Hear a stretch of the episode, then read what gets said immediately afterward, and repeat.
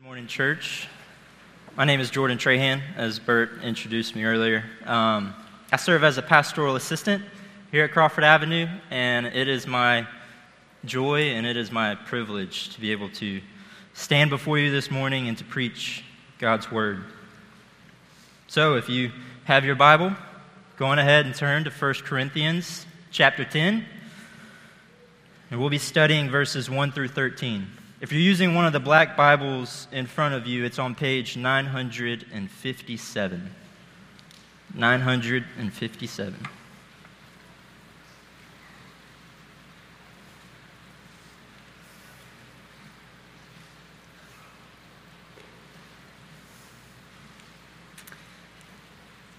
This is God's word.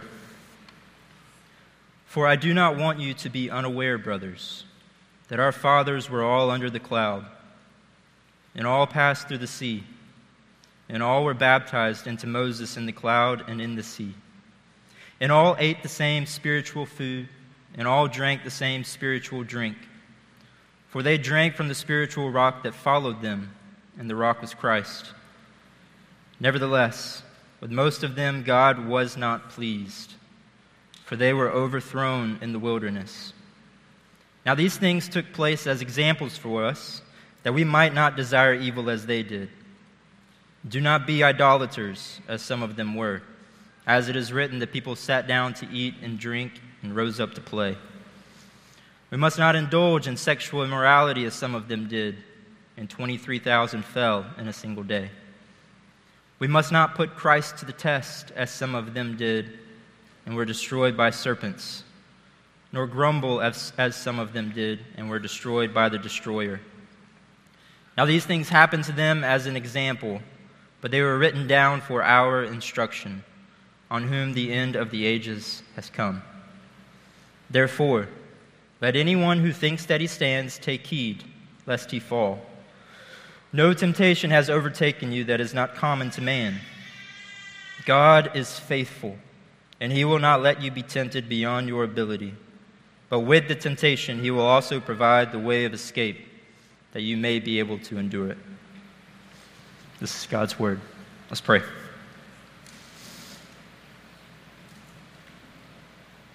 Father, be with us now as we study your word. May your spirit give us understanding.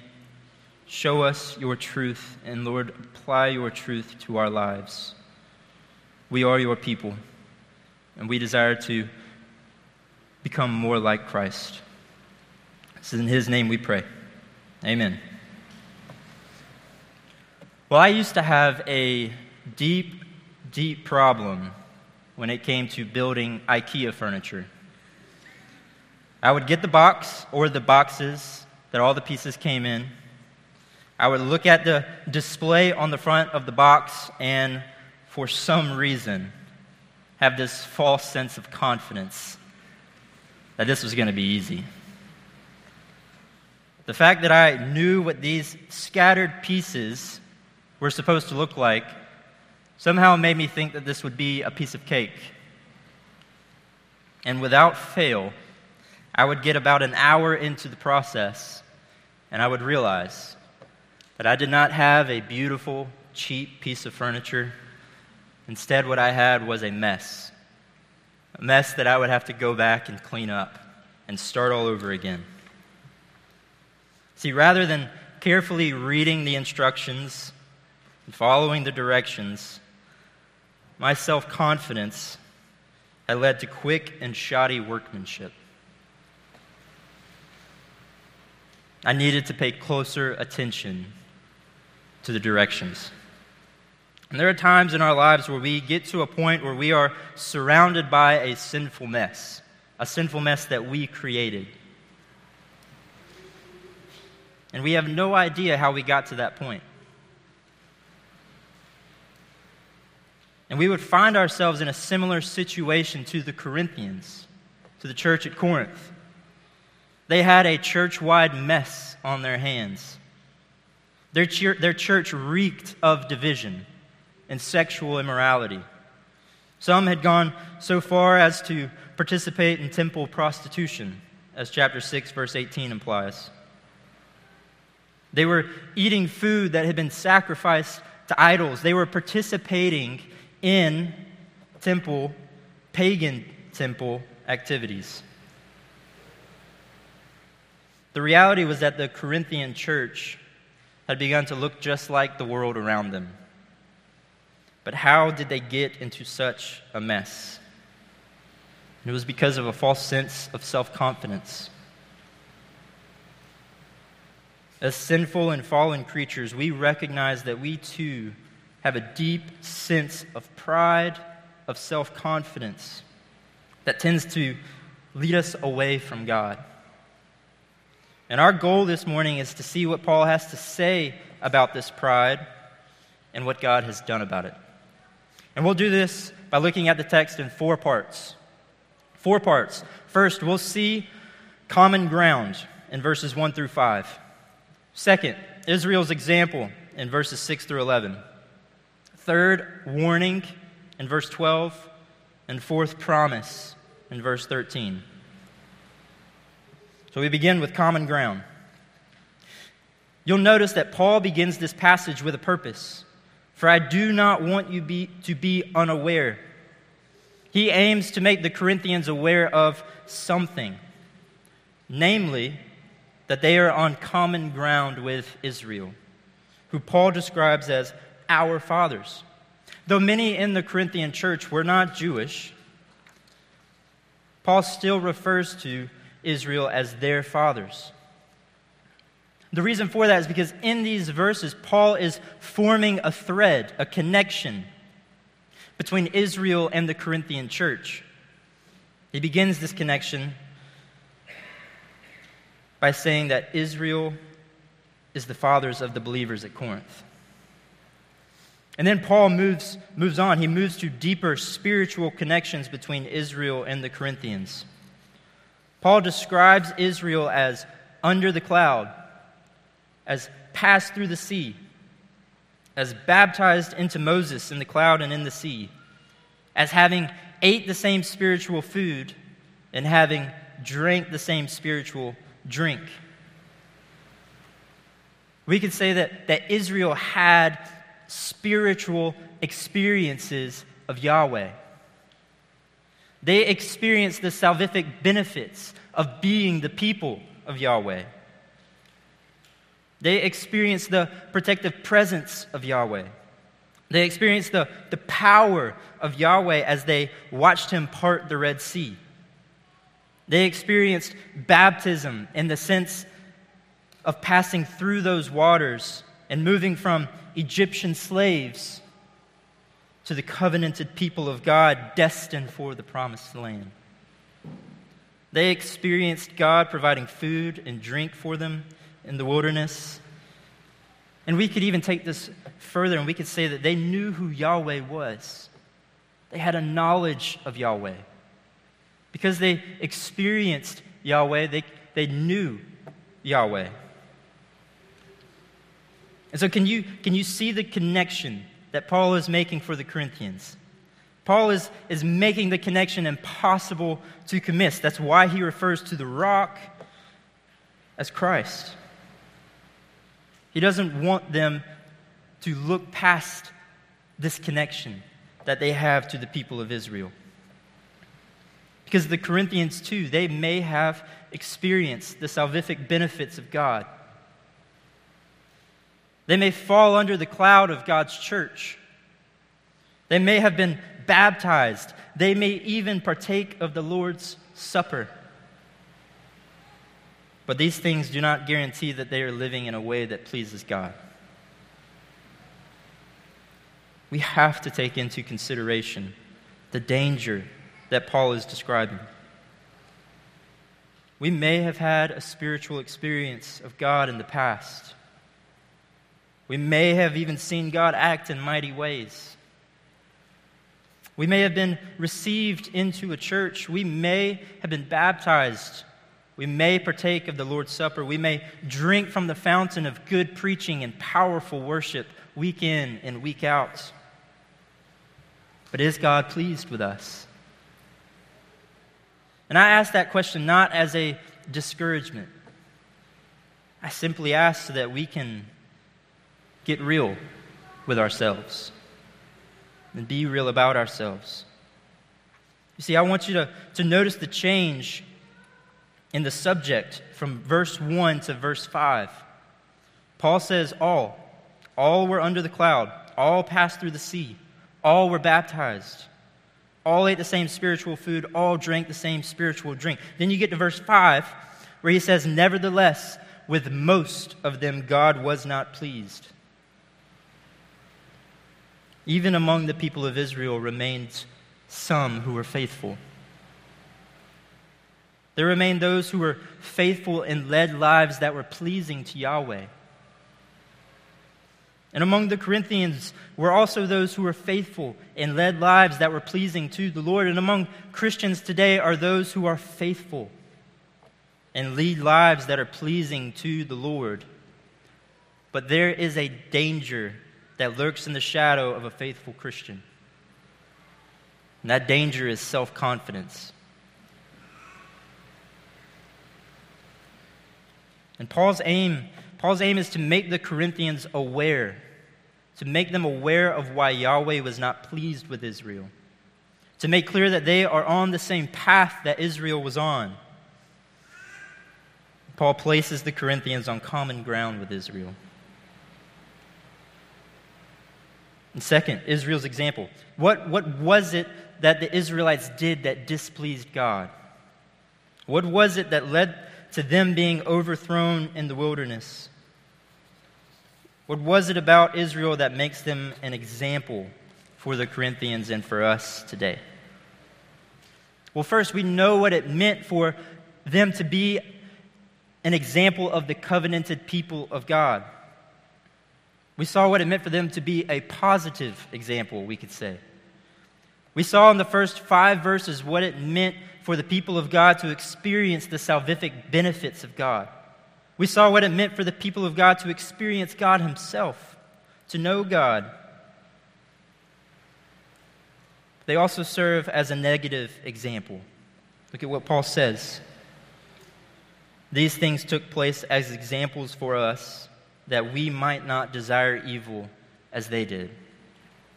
What was it that the Israelites did that displeased Yahweh? They desired evil. Even though they had been led out of Egypt, even though they had seen the power of Yahweh on display, even though they had received provision from Yahweh, they still turned away from Yahweh and desired evil. And the language here is actually kind of goes along the lines of that we might not be cravers of evil as they were cravers of evil. And if you have cross references in your Bible, you might notice that there is a reference to Numbers 11:4. Numbers 11:4, which is about Israel complaining and begging for the meat that they once ate in Egypt. Israel no longer wanted what Yahweh provided for them. Instead, they wanted to go back to have the meat that they once ate. And here's, here's where I think Paul brings the Corinthians face to face with their issue. The issue is not the fact that they were eating meat that had been sacrificed to idols. The issue is not even that they were participating in activities at the pagan temple. The issue was their desires. The Corinthians had become so conceited and self confident that they thought they were above their evil desires. The Corinthians had a, a confidence in their own knowledge, and this confidence had, had blinded them to the evil desires that they were satisfying by going to the temple, by eating that pagan food. What knowledge was it that, that gave them such confidence? This knowledge is found in chapter 8, verse 4. Chapter 8, verse 4. There, Paul says, Therefore, as to the eating of food offered to idols, we know that an idol has no real existence and that there is no God but one. So you can see the line of thought that the Corinthians had. Because I know that idols are not real, because I know the Christian God is the only true God, I have freedom to do what I want. Namely, I can eat this idol food. The Corinthians had become so confident in themselves and in their knowledge that they thought, I would never recognize these idols as gods. Therefore, it's okay if I participate in these acts of idol worship. Because I would never stoop so low as to actually worship them. But Paul reminds them of Israel. Israel had an experience of Yahweh, they knew Yahweh. After the people passed through the Red Sea, Moses says in Exodus 14:31, Israel saw the great power that the Lord used against the Egyptians. So the people feared the Lord, and they believed in the Lord and in his servant Moses. But if you read your Old Testament, we know that their hearts still desired evil and that they would abandon Yahweh almost every chance that they got. And so Paul lists out a few ways that they satisfied their evil desires. And Paul does so. He does so by listing out four prohibitions. They're right there in the text. First, do not be idolaters, as some of them were. As it is written, the people sat down to eat and drink and rose up to play. Paul quotes directly from Exodus 32 6. See, in that the people of Israel, they had watched Moses make his way up the mountain to hear from Yahweh and to receive the Ten Commandments. And as they were waiting for Moses to come back down, they decided to build an idol. They wanted an idol to worship. And so Aaron had them bring all of their jewelry to be melted down, and it was made into a golden calf and listen to what the people of Israel say about this idol. And they said, These are your gods, O Israel, who brought you up out of the land of Egypt. Israel affirmed their experience. They had experienced being brought out of Egypt. But this simple knowledge was not enough. This, this experience was not enough they still desired to worship idols rather than Yahweh. And worship that idol they did. They made offerings to the idol. But you'll notice that the offerings that they made to the idol is not what Paul draws the Corinthians' attention to. He draws their attention to actually the second part of the verse in Exodus to how they ate, drank, and rose up to play. You see, the Corinthians would affirm that they were not making offerings to these idols. And Paul would agree. But for Paul, idol worship was not limited to burnt offerings, it was not limited to ritual, formal ritual practice. It also involved the everyday acts of life, like eating and drinking even such ordinary tasks like eating and drinking have a deeper meaning in certain contexts. For, for example, for example, when you are at the grocery store, you might see some good looking ribeyes. They might be on sale. You throw them in your cart, you check out, you get home, and you fire up the grill. You and your family, you sit down and y'all enjoy some good steaks. What's the meaning in that? You're just enjoying some good steaks. Now, say that in another scenario, it's someone's birthday. You decide you want to grill steaks for this person's birthday. You go to the grocery store, the Lord answers your prayer, you find some steaks on sale, you throw them in the cart, you check out, you get home, and you fire at the grill. You and everyone you invited sit down and enjoy some good steaks. But what's the meaning in this scenario? These aren't just steaks that you found and enjoyed. No, these, these steaks symbolize something deeper now. They symbolize the celebration of that person who has a birthday. You enjoy your steak in honor of that person. And Paul is showing the Corinthians that their eating meat is not a bad thing. But he wants them to be aware of the deeper meaning that their actions convey. They are participating in the celebration of this idol, whose food that they eat.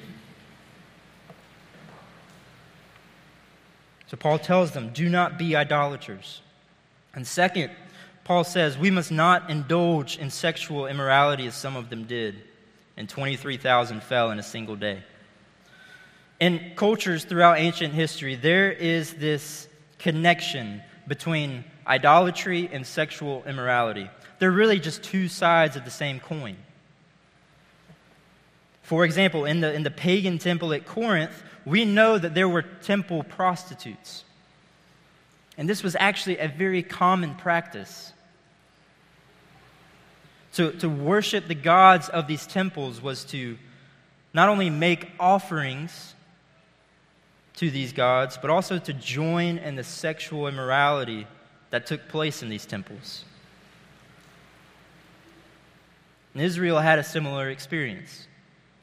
In, in, Numbers chapter 25, the, the men of Israel become sexually immoral with the women of Moab.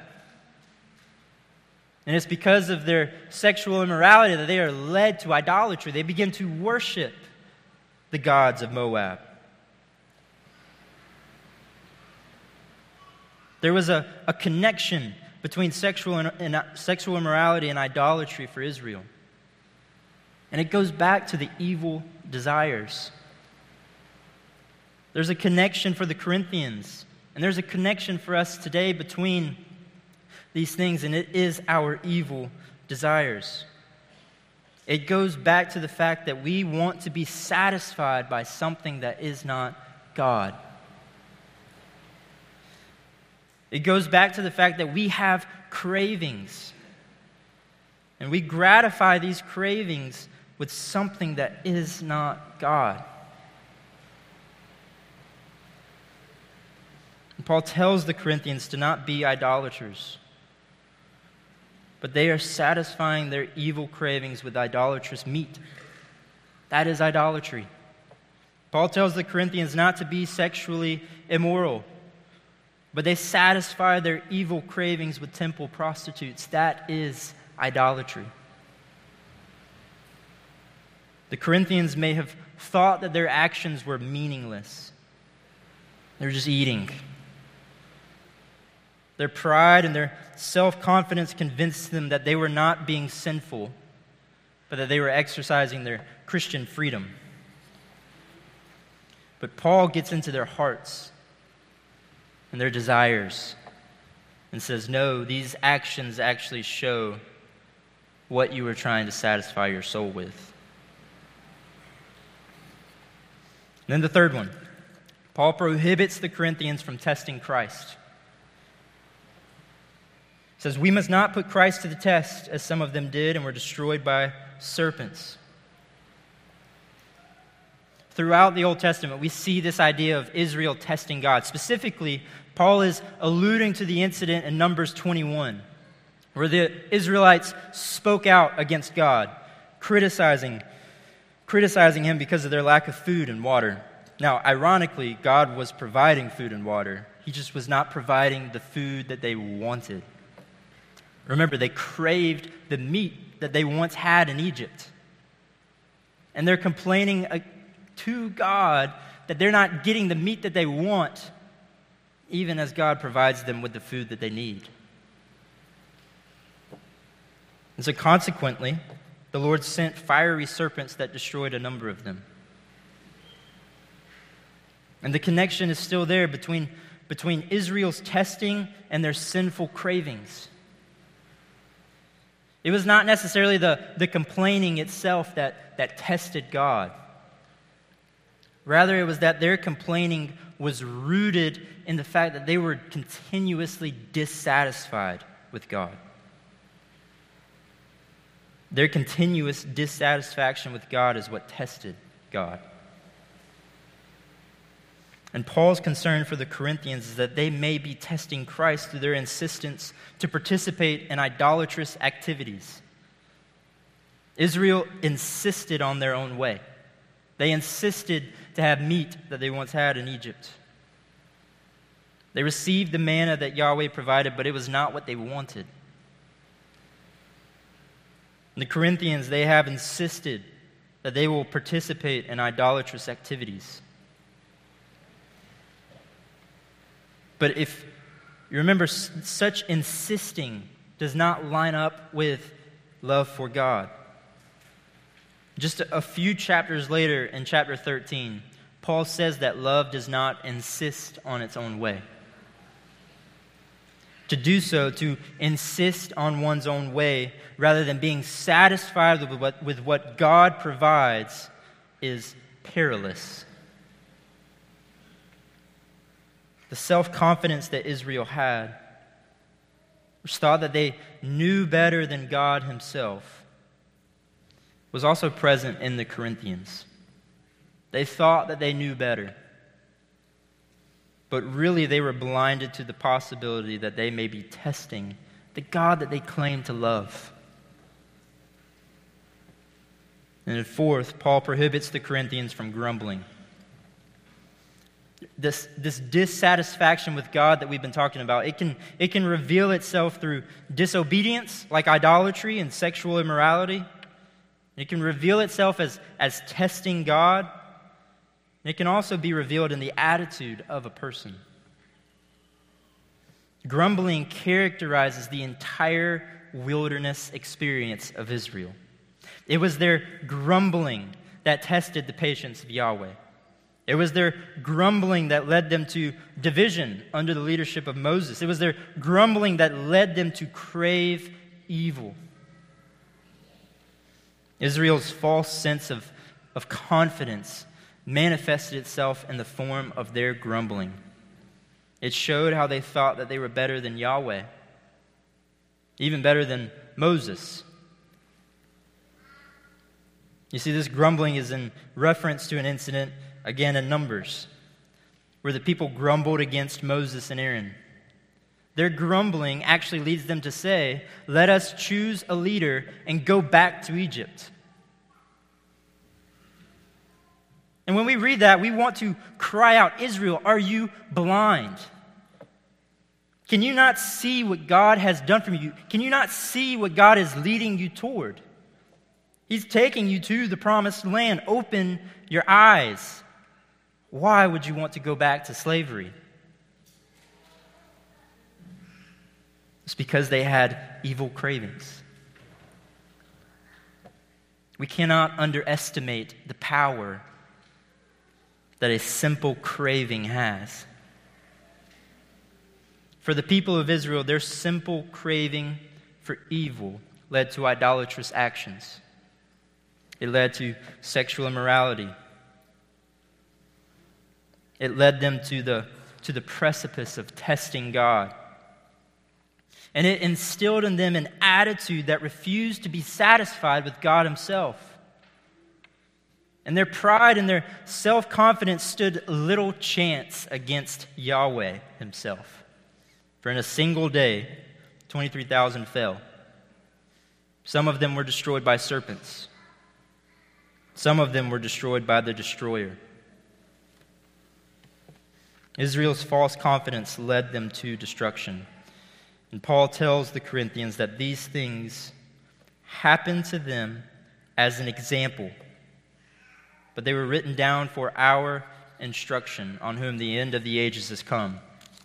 See, Paul repeats what he said, right? He repeats what he said in verse 6. And he does so to emphasize the need to learn from Israel's example. Why? So that it is not repeated by the Corinthians. Paul has interpreted and applied the Old Testament scriptures to the situation of the Corinthians. He has exposited the text and applied it to his people.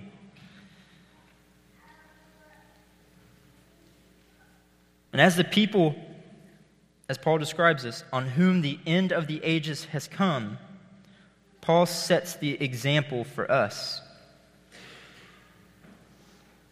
We can look to the Old Testament and see how God related to his people and how his people related back to him. We can see such examples as all these that Paul has listed, and we can apply what is found in these examples to our own situations. The Corinthians needed to see the example of Israel's pride and self confidence so that they could come face to face with their own. So Paul leads the Corinthians to ask, What are we supposed to do? And Paul applies these Old Testament stories through warning, which is the third part of today. In verse 12, he says, Therefore, let anyone who thinks that he stands take heed lest he fall. All of Paul's exposition in chapter 10 has led to this point take heed. And Paul specifies, he specifies who needs to take heed. It is those who think that they stand. seems some of the Corinthians thought too highly of themselves. They thought that because they possessed some knowledge that there is no God but the Christian God, and had some sort of spiritual experience, they thought that because of this they were invincible, that they knew better. Far be it from them that they would fall and be humiliated.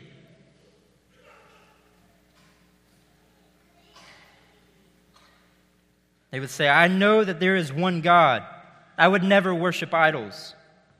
And yet you participate in idolatrous activities.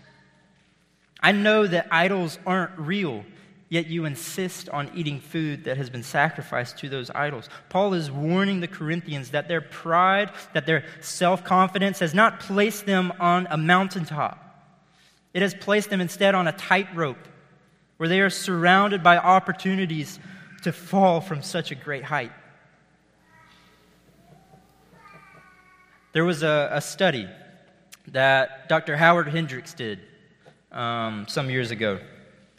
He wanted to find patterns among pastors who had experienced moral failing. And in this study, he interviewed 246 men who had failed morally as pastors. And in this study, there were several similarities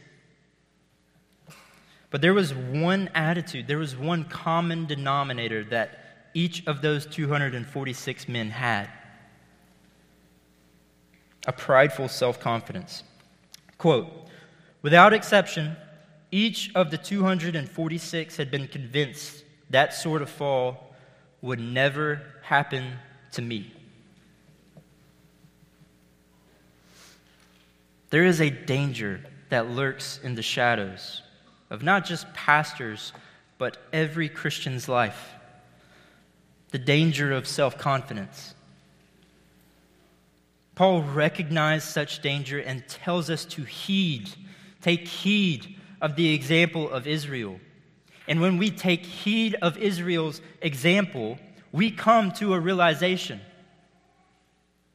We realize that our cravings may seek the satisfaction of different things but they still seek the satisfaction of evil. And when we come to this realization, we, we are humbled before the scriptures. And we look at the scriptures now as if, as if looking into a mirror. And as we do so, we can't help but to feel the reality that we are no better. We see that we are not satisfied with the goodness of God. We see that we have, we have tried to satisfy those cravings with everything but the one God that will satisfy. So when we read the scriptures, when we read what Paul is saying here, like that, we can only ask, Paul, what are we to do? And Paul responds, keep reading. He gives us a promise. And this is our fourth and final point. He says, No temptation has overtaken you that is not common to man. The temptation to worship idols was and is not a new temptation. As Solomon asked in Ecclesiastes, is there a thing of which it is said, See, this is new? It, is all, it has been already in the ages before us. The reason that the temptation for idolatry is not new is because it remains the same. It may change, it may adapt according to the times and according to the culture, but at its foundation remains the same evil cravings that refuse to be satisfied with the goodness of God. We may not be tempted to gather all of our jewelry together and create a calf, a golden calf. But we may be tempted to bow down before our bank accounts to satisfy the cravings of greed. We may not be tempted to join in the cultic prostitution, but we may be tempted by the ritualistic practice of gazing upon pornography to satisfy that craving for sexual immorality. The idols that we are tempted to worship are not new idols, they simply have changed with the times. It's important to understand why Paul mentions that there is no temptation that is not common to man. It's good for us to recognize this. It is good to see that you, where you are at, where I am at, where we are at, there is no new temptation that is not common to man. Whatever idols that we are tempted to bow before, what, whatever cravings that we have are not new. They are not new to God and they are not new to man. And so, as we wander through the wilderness, as we make our way to the celestial city, we recognize that the people of God throughout history have walked the same path. They have faced the same temptations, they have endured the same trials. And there is one truth that rings loud across the scope of history God is faithful. God is faithful to the ones he calls his own. Even when the people of Israel grumbled against him in the wilderness, God remained faithful. Even when they tested his patience, God remained faithful. Even when they were sexually immoral, God remained faithful, and he fulfilled his promise to bring them to the land of Canaan. This is the promise that Paul reminds the Corinthians of. The promise was not, God has saved you, so do better. Paul doesn't say, take heed and be better.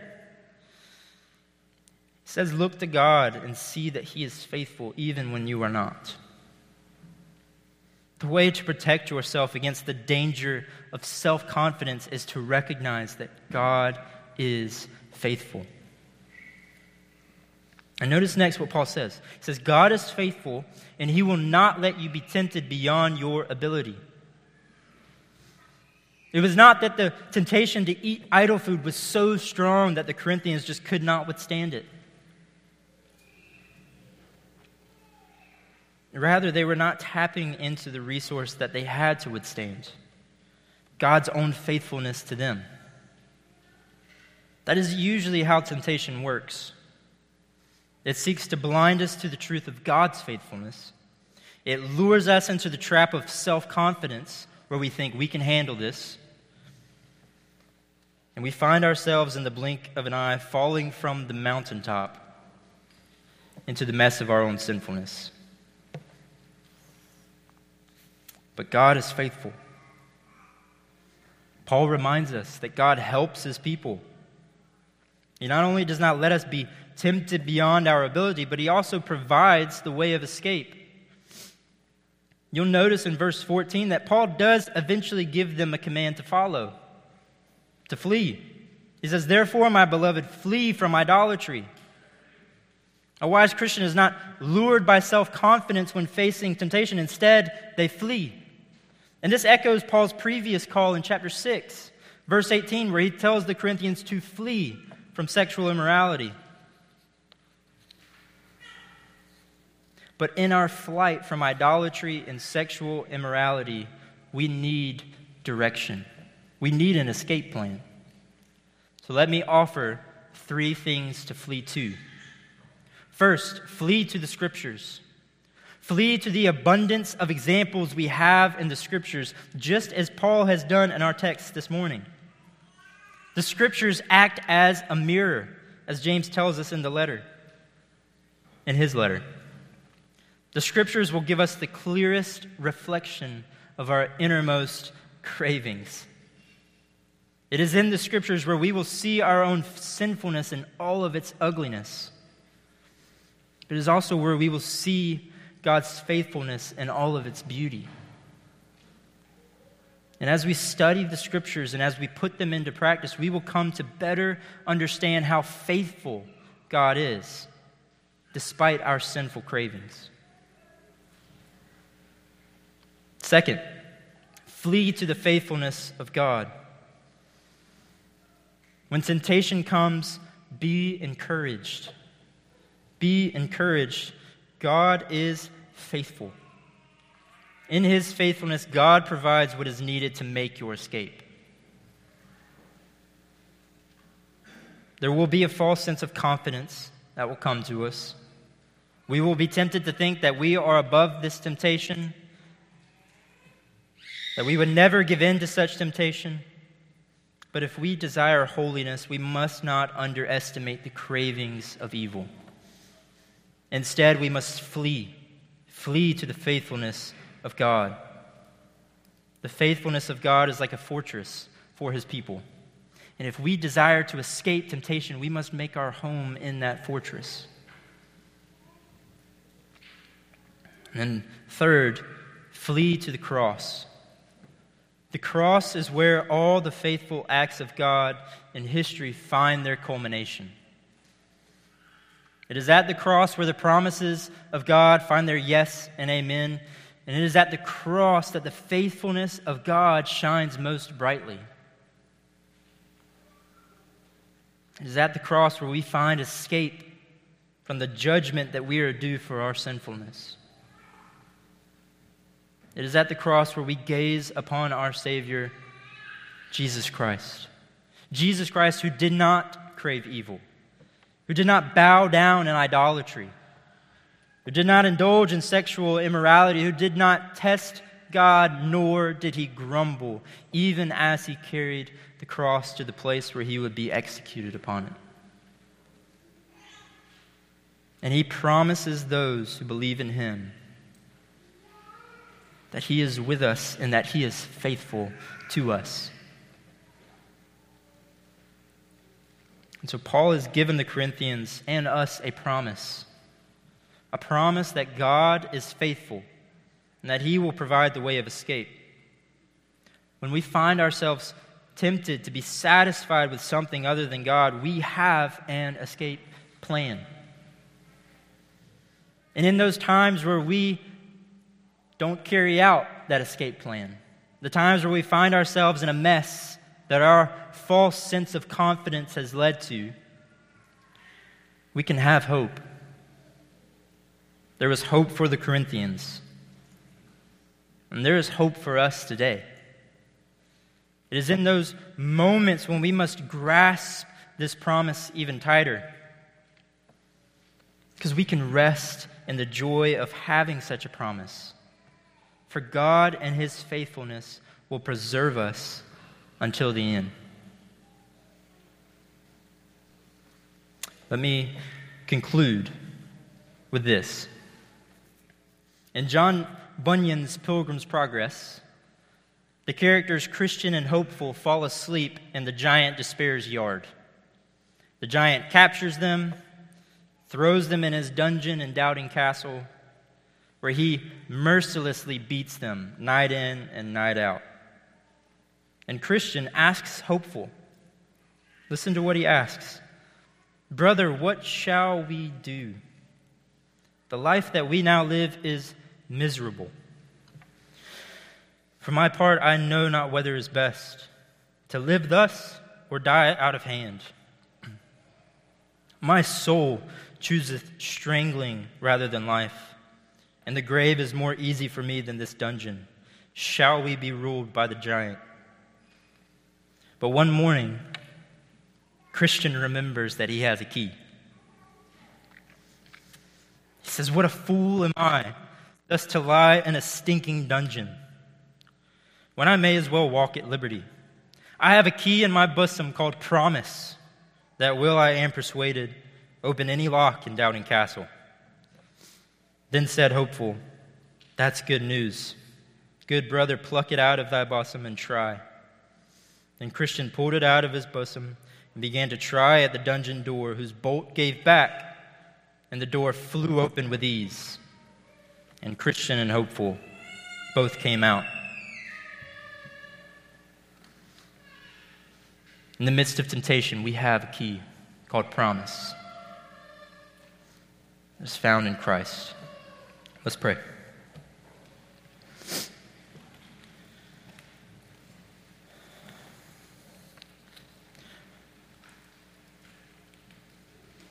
God, you are faithful. Lord, as we study your scriptures, as we look at the examples that you have given us in your word, Lord, we can see clearly that you are faithful. God, we ask that you would grant us desire to be faithful to you. That you would lead us by your Spirit to grow in knowledge of your word, but also in knowledge of you. Lord, let us cling to your faithfulness. Lord, we are creatures who crave evil. And Lord, we come before you asking that you would help us because you have promised that you would help us. So, Lord, fulfill your promise to us, we ask. It's in Jesus' name. Amen.